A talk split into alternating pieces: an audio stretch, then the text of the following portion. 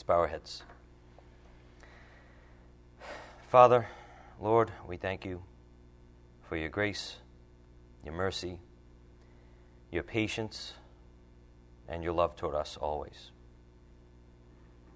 We thank you for another day to be alive and to gather together as your church, as your body. And we ask that you bless this time together, that we understand your message for us through your Holy Spirit. Father, also, most of all, we thank you for your Son, Jesus Christ, that you sent him down to earth to become true humanity so that he could take our place of judgment on the cross. What an amazing, indescribable show of love, and we ask that you help us never be familiar with what you've done for us. We ask your blessing upon everything that goes on this evening. It's in Christ's precious name we pray, and by the power of the Spirit we pray. Amen. The Gospel, Salvation, and Sanctification, Part 72. We talked about on Sunday, and even a couple lessons before that, about the idea of personifying faith. And if faith were a person, would he be comfortable operating in things that he could see already? Or would he literally be uncomfortable with that, as we're often uncomfortable with the unseen things? Would faith, if he were a person, much more prefer operating in unseen things. After all, that's what faith does. That's what faith was made to do. That would be faith's spiritual gift, if you will.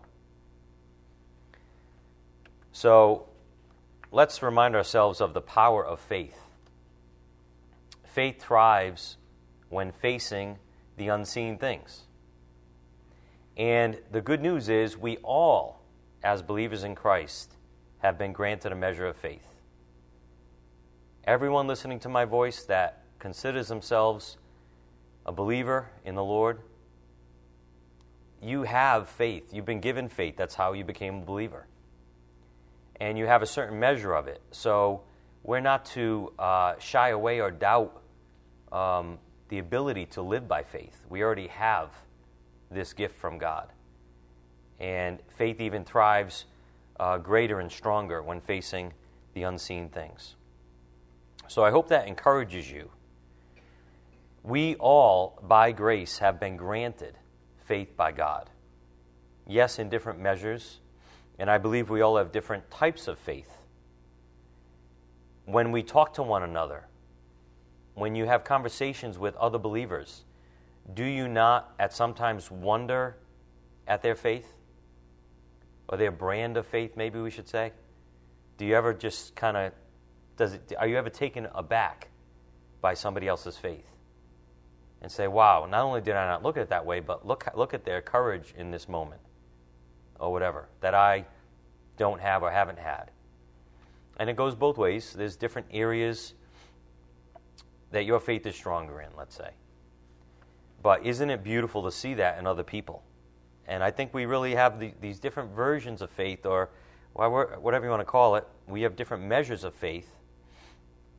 Our faiths might be different, but the encouraging point is that we all have a version of it. And it's by the grace of God alone. So enjoy that and, and be excited about that. And let, it, let yourself be encouraged. Having faith in the unseen is necessary to bring glory to God. May we never forget that. Right? The only thing, the, the, the main way of bringing glory to God in this life is having faith in the unseen things.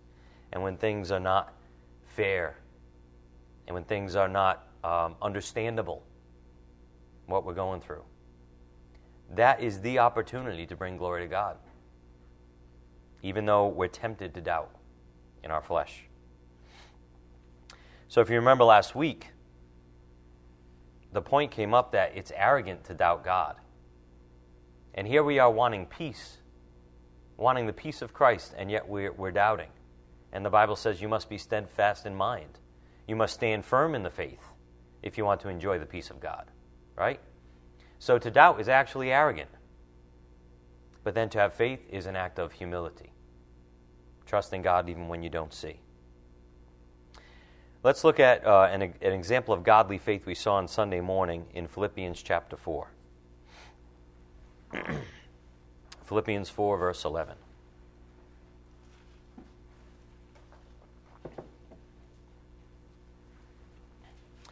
So, again, having faith in the unseen is necessary to bring glory to God in this life. And that includes the attitude in Philippians 4, verse 11 through 13. Not that I speak from want, for I have learned to be content in whatever circumstances I am. I know how to get along with humble means. I also know how to live in prosperity. In any and every circumstance, I have learned the secret of being filled and going hungry, both of having abundance and suffering need. I can do all things through him who strengthens me. Only a faithful person will humbly cling to that. I can do all things through him who strengthens me. That's a faith decision right there in that moment of time, whatever you might be going through, whatever seems impossible. You can do all things through Christ who strengthens you. Not only do you possess that faith right now, but you possess a lot more than that, even. In our minds, we often get trapped into thinking backwards, to thinking opposite of God. We think God hasn't provided certain things to us yet as His children, so we don't have confidence, maybe. But the Bible says faith unlocks God's power in us. It's not that God will give us everything we need, He has already given us everything we need. And we can access that by faith. So we need to not be gun shy about having faith or about things that we don't think we can handle because we're buying the lie. Even if it's something we've never been through before, something that seems insurmountable that you don't think you could ever deal with or ever get through. That's where faith comes in. And in humility, operating that faith, we can overcome everything and anything. Ephesians 1, verse 3. Please go to Ephesians 1 3. Again, faith is what unlocks God's power in us. He's already given us all we need. The Bible says it in Ephesians 1 3, for example. We just need to choose to operate in faith. Ephesians 1 3 says, Blessed be the God and Father of our Lord Jesus Christ, who has blessed us with every spiritual blessing in the heavenly places in Christ. He has blessed us with every spiritual blessing in the heavenly places in Christ. We already possess everything we need. And faith unlocks things in us that we don't even know we possess, let's say. We haven't experienced yet. Faith unlocks everything, it opens the doors for you to literally move mountains. So we considered on Sunday the perfectly faithful God man, Jesus Christ, and how he was able not to sin even though as a man he could have, given his free will, and being tempted in the devil's world. Jesus truly became one of us, and he could have given in, so to speak, to that temptation. temptation. We talked on Sunday about sin ability in the Latin, and just three phrases that you know you might hear, even sometimes reading some uh, biblical books. Non posse peccare means not able to sin, and that speaks of God Himself, who is unable to sin in His perfection. Posse non peccare means able not to sin. Able not to sin. And this speaks of Jesus in His humanity. He was able not to sin, even though He was tempted to and could have with His free will. And even us, as the regenerate believers, we're able not to sin, at least at times when we're walking by the Spirit. And then there's non posse, non peccare, which means not able not to sin. And that speaks of the unregenerate, the unbeliever. They literally don't, how not, don't know how not to sin. It's so natural to sin. All right? And that's the way it is until, until they believe in Christ and get the power of Christ to be able not to sin.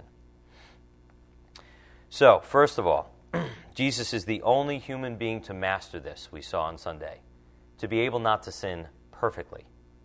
And that was by faith. How did Jesus do it? By faith as a human being.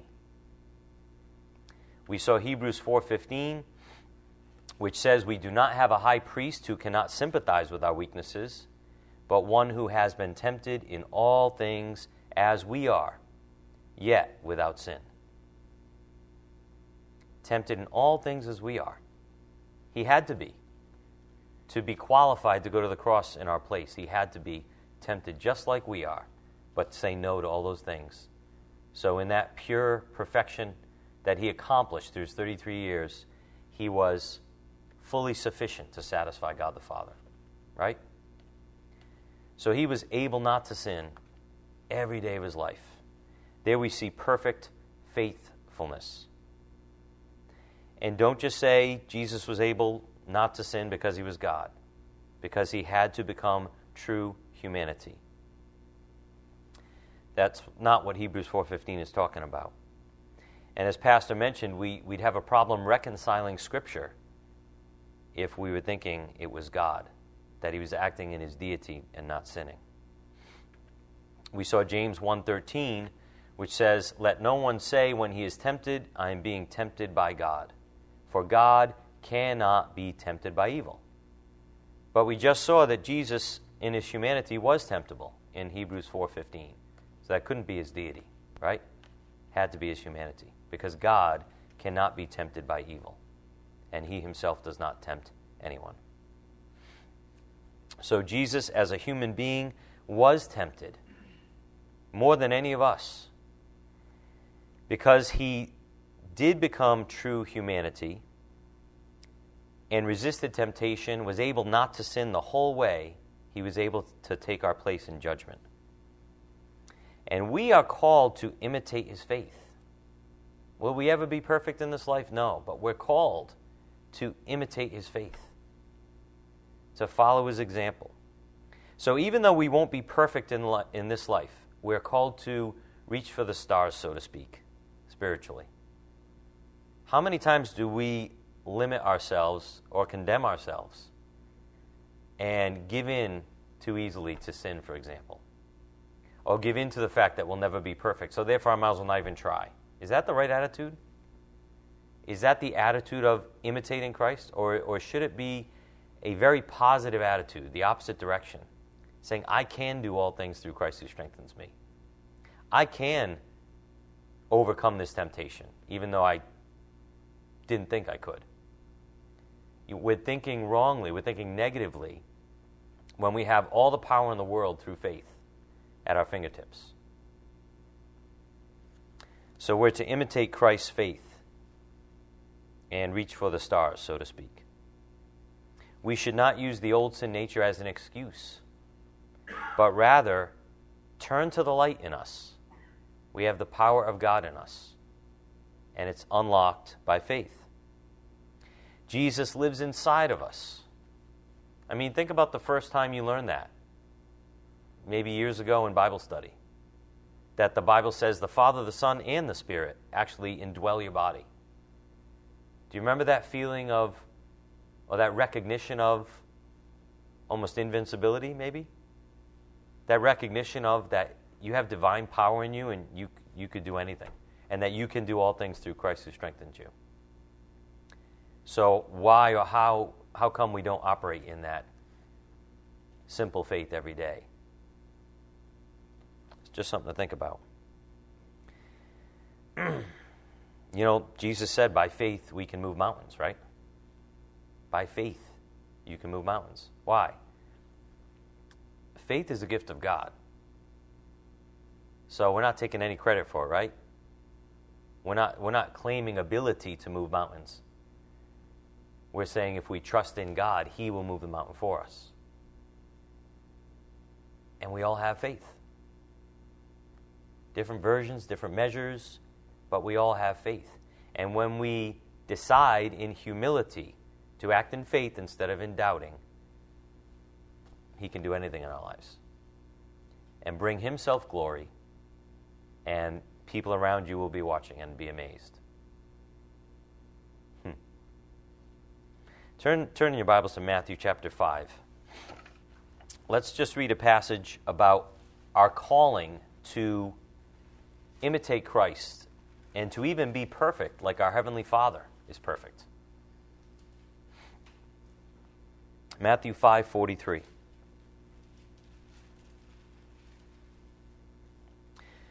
You have heard, Jesus says, you have heard that it was said, You shall love your neighbor and hate your enemy. But I say to you, love your enemies and pray for those who persecute you, so that you may be sons of your Father who is in heaven.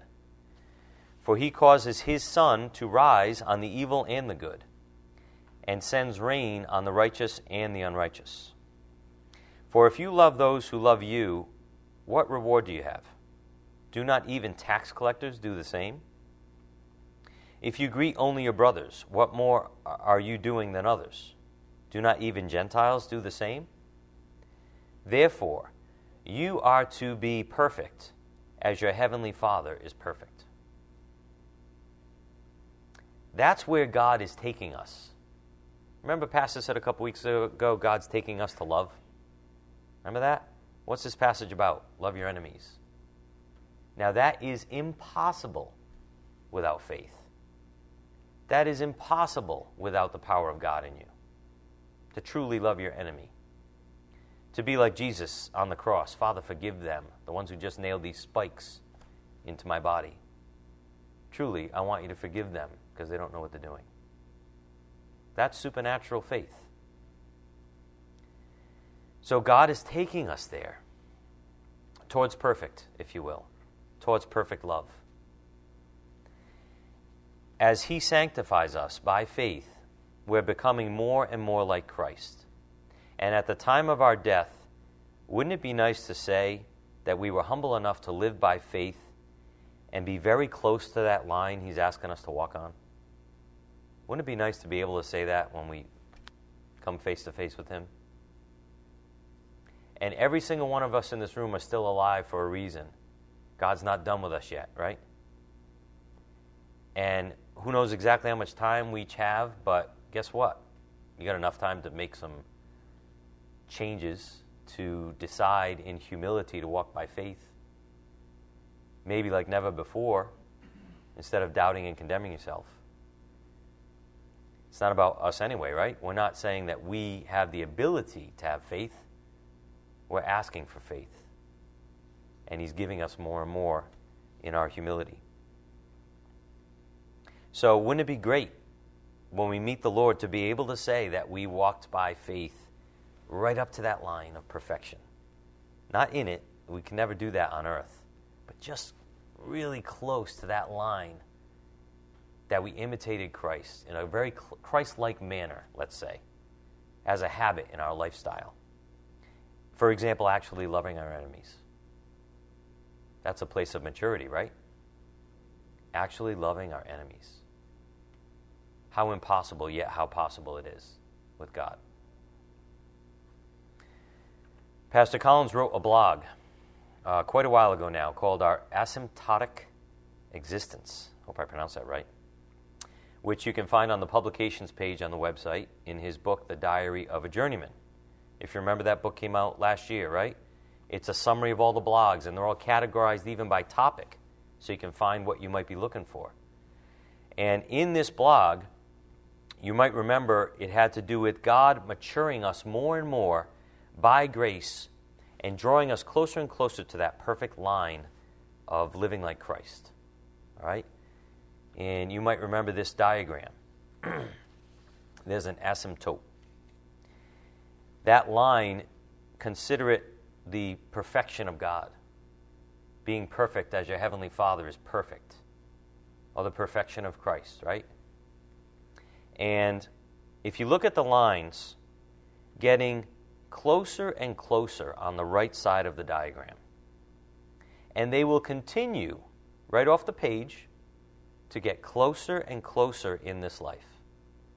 They'll never touch. Because in this body we'll never be absolutely perfect like God. But He calls us to that standard, to aspire, for lack of a better word, by faith to that standard. He's taking us to love. Right?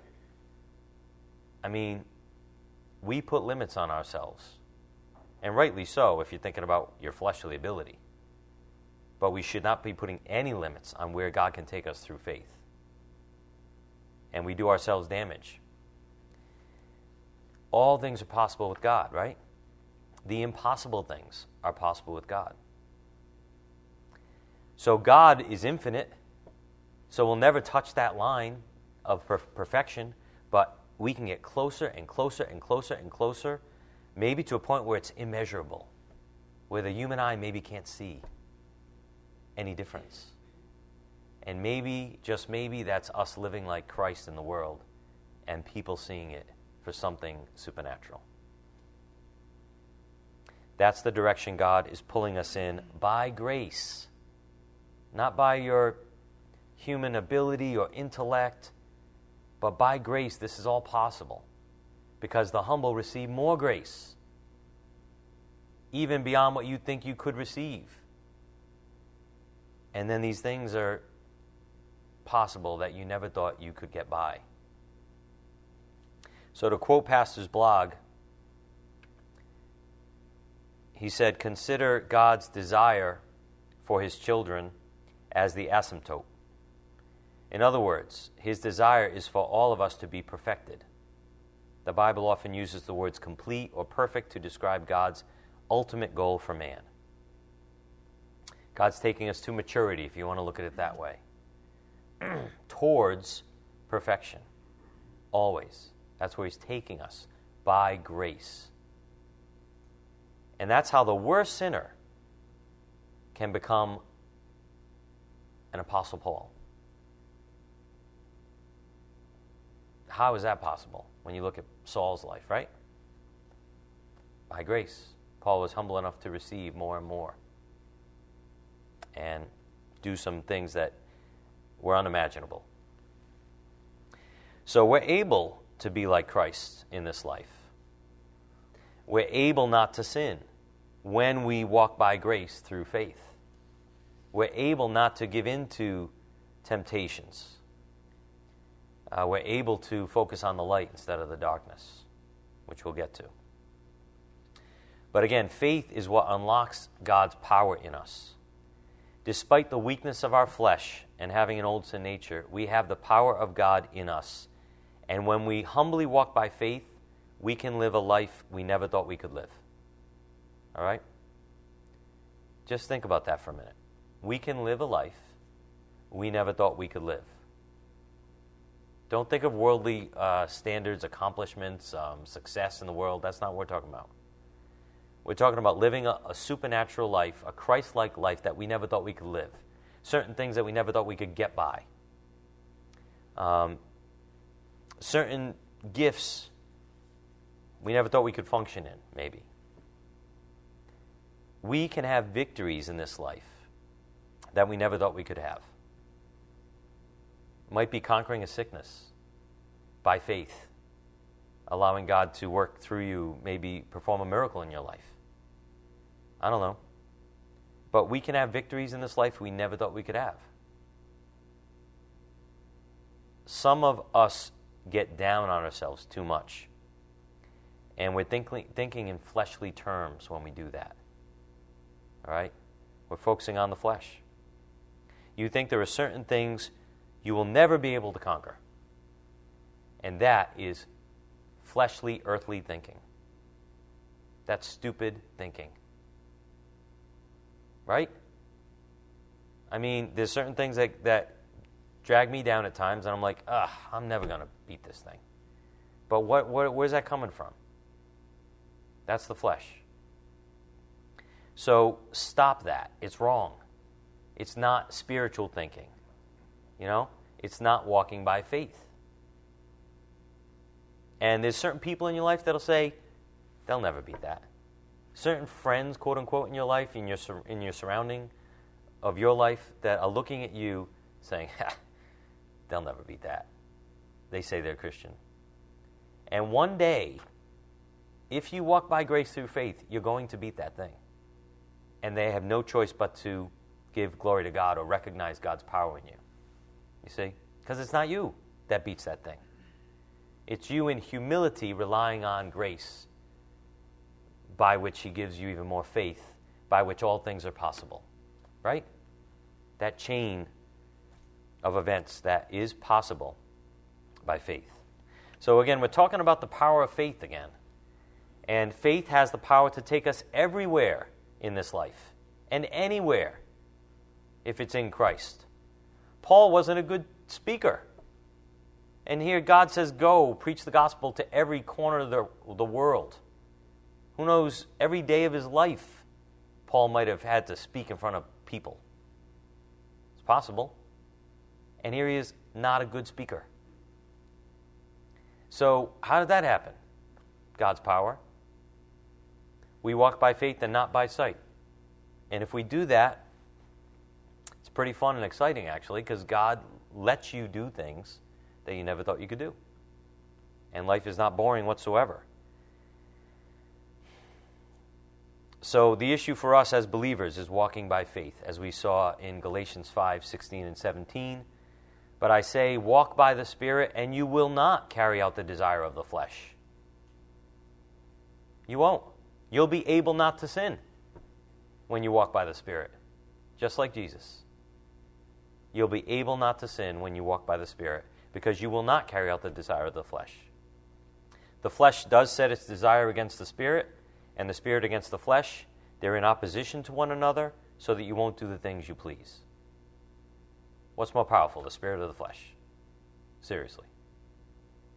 It's just us getting in the way, isn't it? And choosing not to operate by faith. So, concentrate on this uh, concept that came up on Sunday. And please remember Pastor's vehicle analogy here. If walking is analogous to being transported from point A to point B, which is something that happens to humble people by faith, then the big question that came up is where are we being transported to? God is not random about his course for us, right? He's not random. He's, not, he's not going to leave us alone in the desert and say, find your way. He's going to light up a path and say, this is the way I want you to go. He gives us directions if we're listening. He helps us in every possible way by grace through faith and only through faith. So we talked about walking directions and how, since most people don't know where to begin looking, especially as a new believer, God gave us spiritual gifts for the specific purpose of guiding believers, telling believers, guiding them which direction to go walk in, telling them which way to go, right? Ephesians 4 11 through 12, God gave apostles, prophets, pastors, and evangelists to equip the saints for the work of the ministry, right? Equip the saints for what? The work of the ministry, whatever that might be for them. So God's giving us directions through His Word and His Spirit and even through certain spiritual gifts. And in Romans chapter 12, there's also the gift of teacher that I believe He has me operating in right now to help equip you. So God provides all these directions for us to walk by faith in and to go in the right direction. We all need walking directions. So, in our running analogy, that we've been hearing the last couple lessons, we have humility leading to faith, leading to walking, educated or guided by spiritual gifts, and then we're going to a certain destination. That's what we've been talking about lately. That destination. It's not a pointless walk. There's a specific small target we're all walking towards and that is spreading the gospel. That's our ultimate mission, our commission with Christ and from Christ. But in Matthew 7 7, a person must seek to find, right? And since we're talking about directions, men, once in a while you should stop the car and ask for directions. Arrogance, right? I know how to get there. That's us believers. I'll do it my way because I'm not going to drop this and I'm not going to drop this. I'm going to bring this along with me. So I'm going to make my own directions. A person must seek to find, he must ask, and it will be given to him, right? Ask directions. And God's dying to give us directions. The humble. Some people would rather also just learn. Learn the Word of God, call it a day. But as Pastor's been saying, what benefit is there to filling up your gas tank and then not using the fuel to go somewhere fruitful? I mean, how dumb is that, right? Imagine a hot summer day. You go to fill up your gas tank. It's 95 degrees out. You fill up your gas tank, but you don't go to the beach. You sit in the parking lot with a soda and sweat in your car.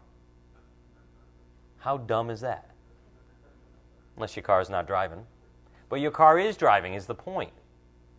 We have full fuel. We, we get fixed up in the garage. In our local assembly, we get encouraged. Even we, get, we go out, we get beat up, we drive somewhere, we do a mission, we come back. We get fixed up, we get encouraged. And how dumb to, to get fixed up and just sit on it, right? All I can picture is the movie Grease. Everyone's sitting on their cars, you know, doing what they do back in the 60s or 50s or whatever. The Lord wants us to drive to the beach. He wants us to drive with what He gave us and not waste what He's provided. So we're literally only going halfway, I would say, right? Maybe in our analogy. We're going halfway to, by going to the station and filling up, and then not going anywhere to do something with it. The Great Commission is staring us in the face, right? Jesus is like, This is all I want you to do. It's simple. I've come, I've shown you who I am, I've died for you on the cross. Now go out there and tell everybody the good news. Go share my story. Simple. And yeah, we lack courage at times. And that's okay, but what is courage? It's just faith applied, right? So he'll give you that by grace if you ask him. And God might let us witness right where he has us. He might let us go to places that we like. Do you ever think of that? He might say, Go to the beach, go ahead. But go with a different purpose in mind than you used to. Go with a purpose of finding some lost people. Instead of being self absorbed at the beach, what about being absorbed with others at the beach? You know, concern for others at the beach. Maybe asking God for an opportunity while you're doing this thing you enjoy, whether it be a hobby or whatever, but instead of it being totally about self, being about God and others. And He'll still let you do the things you enjoy. What is God like a taskmaster? He's saying, I don't want you to have any fun. Or is he saying, I want you to live life and enjoy life, but do it for me and for, for others? Bring the Great Commission with you, in other words, wherever you go. You see? It's a, it's a, it's a marvelous, purposeful calling we have that has eternal value. But it depends on our motivation. If we love Him, we will seek to do His will in all activities. And a primary part of His will is the Great Commission go, spread the good news. so there's nothing more fun and fulfilling in life than reaching somebody with the good news. Is there? Can you think of one person throughout your life that you affected that actually listened and got it? Can you think of somebody? And the happiness you get out of that, the fulfillment you get out of that, the joy and the peace you get out of that is nothing like it. And I know not everyone says yes, not everybody is amiable or receiving of the truth, but so what? And then when you're persecuted, what does the Bible say? Go on rejoicing that you were just persecuted for the name of Christ. In God's eyes, that's a wonderful, beautiful victory. Right? So we need to stop being scared and operate by faith. Because there's nothing greater or more fun or more exhilarating we could do than to actually reach somebody with the good news. So the Bible is very clear on this subject, as we've been noting. It's the primary reason that God leaves us on earth after salvation. So we all have to ask ourselves are we stalled? And I think we all are to some degree. Some have stalled and fallen short by wrongly supposing that the end goal is simply to keep learning and learning and learning. And that's halfway there. It's not using what God gave, gives you, it's totally using it for self only, which, granted, you have to come back here and get fixed up and get recharged, uh, uh, if you will, or fill up your gas tank for your own spiritual growth and your own spiritual walk.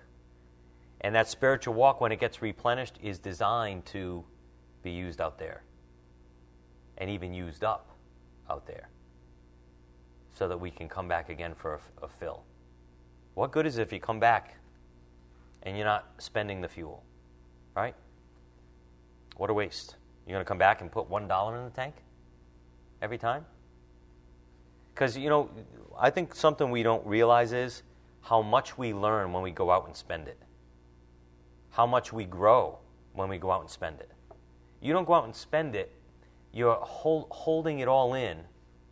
And as Pastor's been alluding to subtly, I think, over the months, by experience is where we learn a ton about ourselves and about the truth and about life by operating in it, by stepping out on faith and trying things or, or, or reaching people. That's where we learn a bunch, even about ourselves, which we need to learn. And we only learn it by experiencing it. So we can't be gun shy. You know, He's with us, He's in us. He's like, just trust me, just try it. Right? We've talked about the next slide on the screen. Go for it. Right? There's a ton to learn, but, but we're holding ourselves back. When you come back in here and you only take another gallon of gas, because that's all you have room for, you would have had so much room to understand so much more new, new filling, if you will, because you spent a bunch out there. You would have more room for more, because the experience can now be coupled with the new knowledge. There's a supernatural thing that takes place, but it doesn't take place fully for those that don't go out and spend it. So this is not in my notes either. I don't know, you know, what what he's getting at, but there's a there's a, a stark reality that unless we go out and experience these things, we're missing out on wisdom. You can have all the knowledge you want, but you're missing out on wisdom unless it's applied in life. So, we know that coming to church is not the ultimate goal. It's getting out there. It's evangelizing as if there's no tomorrow. Have, just having that attitude, because there might not be a tomorrow. Live in the imminent return of our Lord and Savior Jesus Christ. 1 Thessalonians 5. He could come back any time. It is imminent. And if he doesn't come back and the rapture doesn't happen in your life, you could die tomorrow, right? So evangelize like there's no tomorrow. And someone's life does depend on it you and I have the privilege of stepping in that pathway. And as the Bible says, snatching some from the fire. We have that opportunity and privilege in the few days of our lives. And remember, Jesus himself said, I'm with you always, even to the end of the age. I'm with you. He said that right after he said, Go, make disciples. He reminded them. He reminds us. He's with us and in us. So just go. Watch what I can do in you. You can't do it. You're absolutely right. But watch what I can do in you. Just look at Paul. So we are to take courage because he has overcome the world. He'll fill your mouth even if you're humble and willing to obey the Great Commission. Let us be sober and walk forward in his plan. 1 Thessalonians 5 8 but since we are of the day, let us be sober, having put on the breastplate of faith and love, and as a helmet, the hope of salvation. There we see again faith, hope, and love, by the way. When we put on those things, we are invincible spiritually. If you put on faith, hope, and love, nothing can touch you. If, even if someone's torturing you, nothing can touch you. Because you have it, you have Him. You're operating like Christ. So we should encourage one another and abide in our Lord's own words. Go again to Matthew chapter 28, please. Matthew 28, verse 18. One of the reasons we gather together like this is to recharge our batteries, so to speak, but also to encourage one another. You're not only filled up by the word from the pulpit, you're filled up by the presence of each other, the encouragement from one another, the sharing with one another. You know, even me sharing in the beginning before service about the different attacks that I've had in the last two weeks, that's letting me almost get it off my chest, maybe, right? How many times do we just need to do that? Just share it with somebody, what you're going through. And then someone, you know, usually in this church will give you an encouraging word back, hopefully. Be like, good, keep going. Right? And that goes a long way. And, and, and we're each needed to do that for each other. And you're able to go back out there and say, can't say what I want to say. The heck with the world. The heck with Satan. I'm going back out there straight into it again because I'm refilled. You see? And I want to do it again because my brethren encourage me that they're going through the same thing. You see? And it's a beautiful thing, the way God built this thing to operate as a body.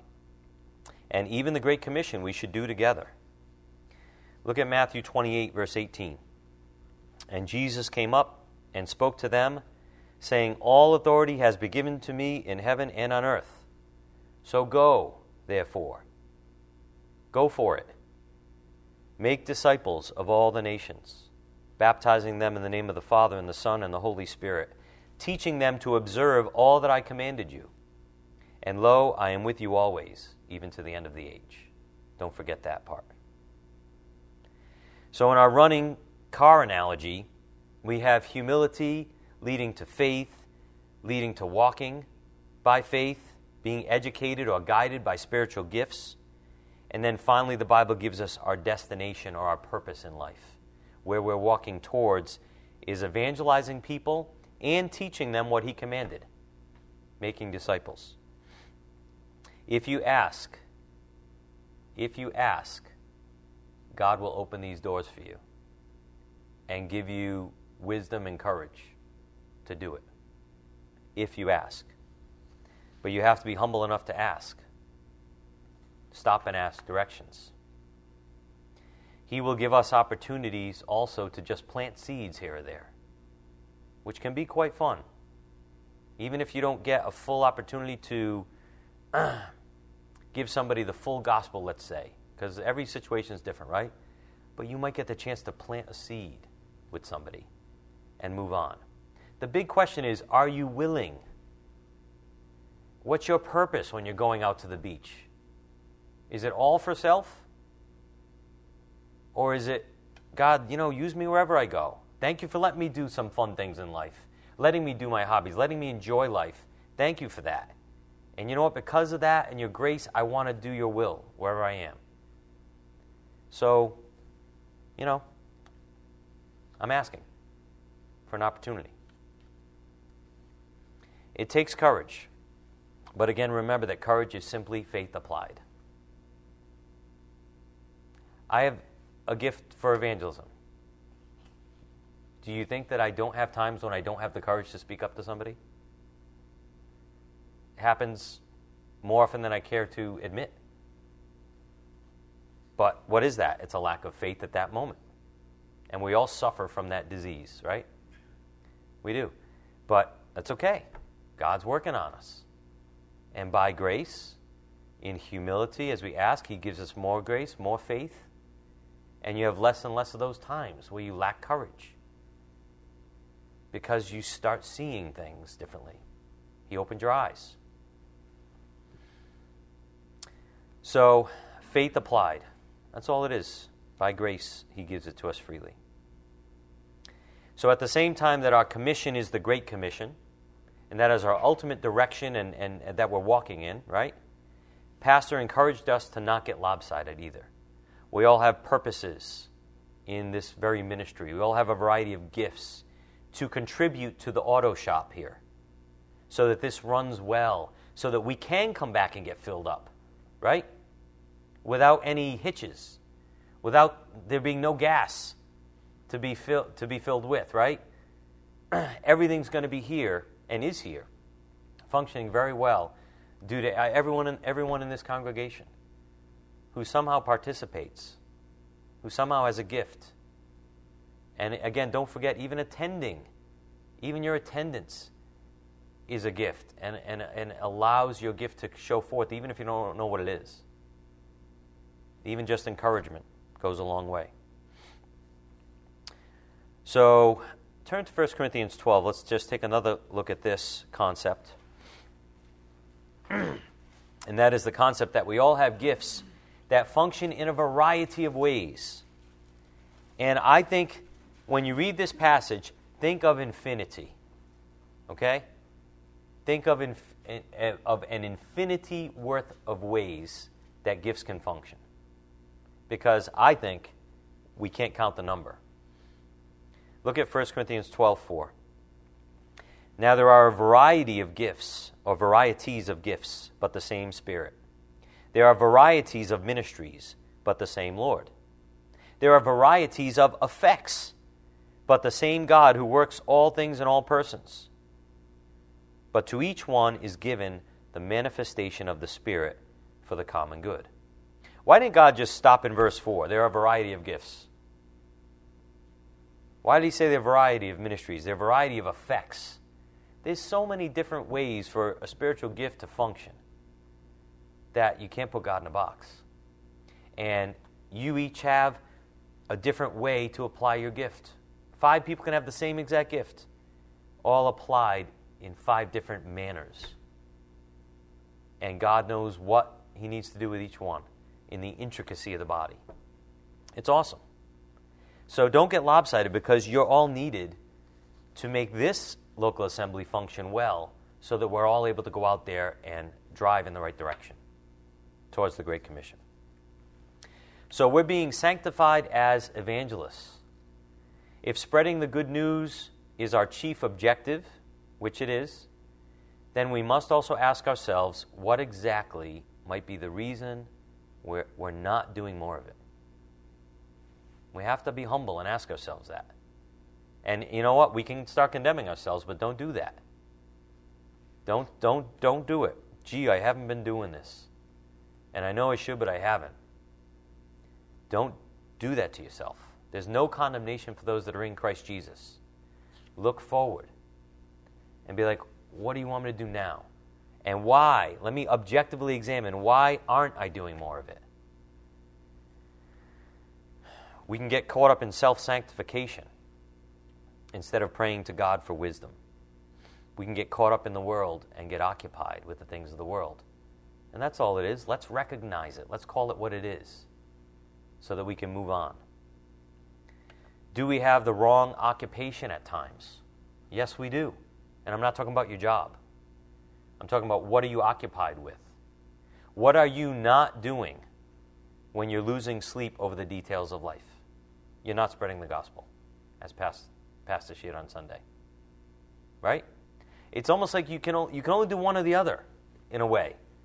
You can only serve God or money, right?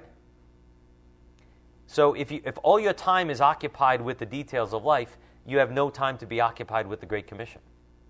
Right? So we have to turn from the darkness and turn to the light. We have to stop trying to defeat the darkness in our own power, because Christ already did that, and we need to turn to the light. And go forward. You know? Pastor also mentioned, you know, a couple other things to consider. What are you not doing when you're spending all your time building your self esteem through worldly accomplishments? trying to make yourself something. You're not spreading the gospel. if that's what you're occupied with. That's the wrong occupation. What are you not doing when you're sitting in front of the TV for hours and hours? Passively taking in stuff, let's say, politely. You're not spreading the gospel. So, like, you, you, there's only so much time in a day. You're not spreading the gospel if you're occupied with all those things. We need to get off the fence and make a choice in our daily habits, let's say, right? Let's admit it. We all have daily habits we probably should examine, maybe change. Hmm. I remember in the past I had put a blanket over my TV for times so I wouldn't even see it was there. And I, of course I knew it was there, but you know what I mean. Because what's the habit? When you walk in the door, sit on the couch, turn on the remote? Is that the habit? So, how about breaking the habit somehow? How about restructuring your life somehow if you need to? If, it's, if you're a slave to it now. You know, if you can watch TV, if you can watch your favorite program and not, not let it affect you and watch good things for your soul or whatever, if you can do that thing and, and have it just be a break in the day, awesome. But if you're a slave to anything like that, maybe, just maybe, you don't have time to spread the gospel or to think about others or to call somebody who needs it because you're like this in front of the TV. Like a zombie. Have you ever watched somebody watch TV? Isn't it scary? I mean, I've watched if you if you if you're looking from the other room and you watch somebody staring at the screen, you don't realize that's what you look like when you're the one watching TV. You look like a zombie. You look like you're in a trance. And it's really you may not be, but you are getting sucked in, so to speak, and wrapped and wrapped and wrapped to a place of occupation, maybe. Too much. So, no time for the gospel. Oh well. Hmm. Is that what we're going to say when we meet God? How's this for perspective? In our few days left on earth, what will be our final legacy in God's eyes? Let's just say that God came down, presented us with an angel, and said, You got to the end of June. I'm giving you a hint. You got to the end of June. So, if you're wise, you'll make the most of it because you're going to see Jesus very soon. Isn't that statement true other than not knowing the exact day? So, in your few days left on earth, what's going to be your final legacy in God's eyes? Life's so short. Will we be able to say, like Paul, I fought the good fight?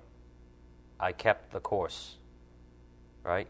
I finished the race. Are we going to be able to honestly say that on our deathbed, for example? Or honestly say that when we see Jesus? Many of us cannot say that right now. But there's always tomorrow. There's always faith, and there's always more faith to be given to you by grace if you ask for it. So we're not we're called to be separate from the world, right? We're called to be separate from the world. We're in the world, but not of it. We're called to be separate from being occupied with anything in the world, even good things. Even if you, there's a certain political agenda that you think is good and even biblical. But if you're occupied with that instead of spreading the gospel, you're off base. You're going down the wrong road. Right? it's like taking the long way to the beach. It's, it's a waste of time. And God's saying, don't be occupied with the things of the world. You're a citizen of heaven. What did the Lord say about taxes, right? In Luke 20, 25, he said to them, Render to Caesar the things that are Caesar's. Fine. Render to God the things that are God's. Jesus never said, Let's intermingle our currency did he? He said in Revelation 3 Buy from me gold refined by fire.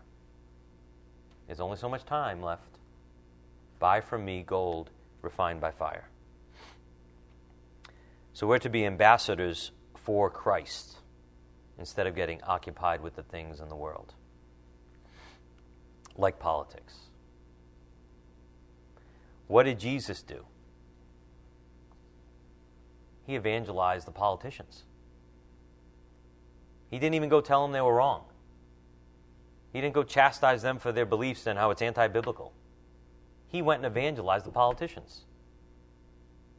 One example might be Pilate, right?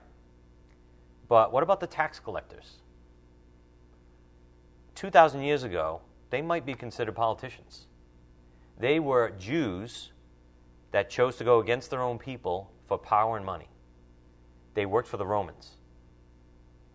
And maybe for political aspirations, definitely for the love of money, they became tax collectors.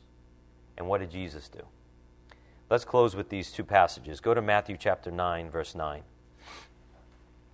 Jesus evangelized them.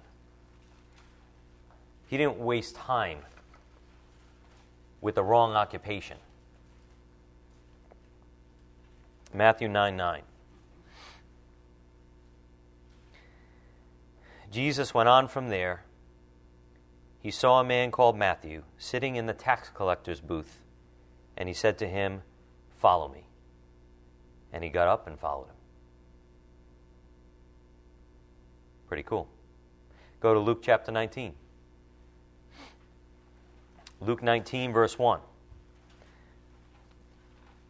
This is one of my favorite events in the Bible, and it's not because Zacchaeus was short. Go to Luke 19, 1. Jesus entered Jericho and was passing through, and there was a man called by the name, name of Zacchaeus. He was a chief tax collector and was rich. Zacchaeus was trying to see who Jesus was and was unable because of the crowd, for he was small in stature. So he ran on ahead and climbed up into a sycamore tree in order to see him, for he was about to pass through that way. When Jesus came to that place, he looked up and said to him, Zacchaeus, hurry and come down, for today I must stay at your house. And he hurried and came down and received him gladly. When they saw it, they all began to grumble saying he's gone to be the guest of a man who's a sinner. Zacchaeus stopped and said to the Lord, Behold, Lord, half of my possessions I will give to the poor. And if I've defrauded anyone of anything, I will give back four times as much.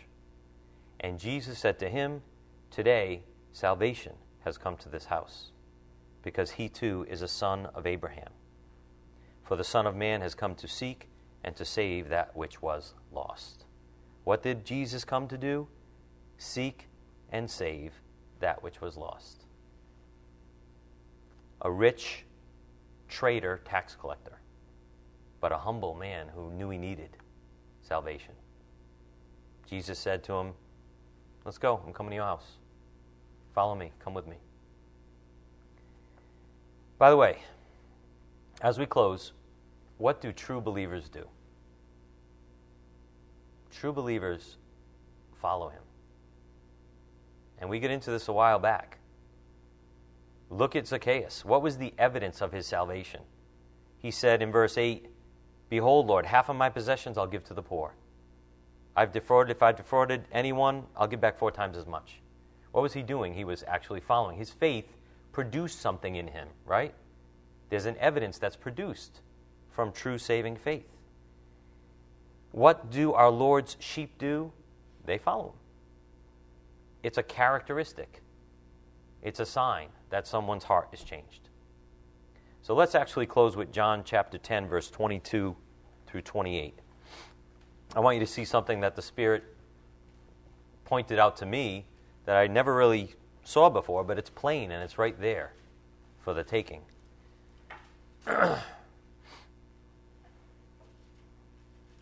Both of these men, Matthew and Zacchaeus, they immediately followed Jesus. And it was just a sign that they had true faith. Look at John 10 22. At that time, the feast of the dedication took place at Jerusalem. It was winter, and Jesus was walking in the temple in the portico of Solomon. The Jews then gathered around him and were saying to him, How long will you keep us in suspense? If you are the Christ, Tell us plainly. Jesus answered them, I told you, and you do not believe. Notice this first part of this passage. You do not believe. The works that I do in my Father's name, these testify of me. But you do not believe, because you are not my sheep. Okay? Now, what's the opposite of believing? Or what's the opposite of not believing? Look at verse 27. My sheep hear my voice, and I know them, and they follow me. And I give them eternal life, and they will never perish, and no one will snatch them out of my hand. What do sheep do? They not only hear his voice, they follow him. It's a very humbling and beautiful reality because it means a heart has been changed. It's evidence of a changed heart. These are the characteristics and descriptions of believers that we find in Scripture. We studied this months ago that uh, believers will have some type of obedience in their life, some type of love, some type of following Him, because it's the opposite of not believing. And how many times we see that in the Scriptures, where it'll say, Those who do not obey me will be condemned. Those who obey me will have eternal life. Why? Because someone that really believes in Christ in some way, shape, or form obeys him or follows him. It's a beautiful truth in the scriptures and evidence eh, of our security in Christ. So, who cares about politics, right? Who cares about all these things that we get wrapped up with and occupied with in the world? Life is short participate in the Great Commission before it's too late and you're, you're unable to say that you did so to Him.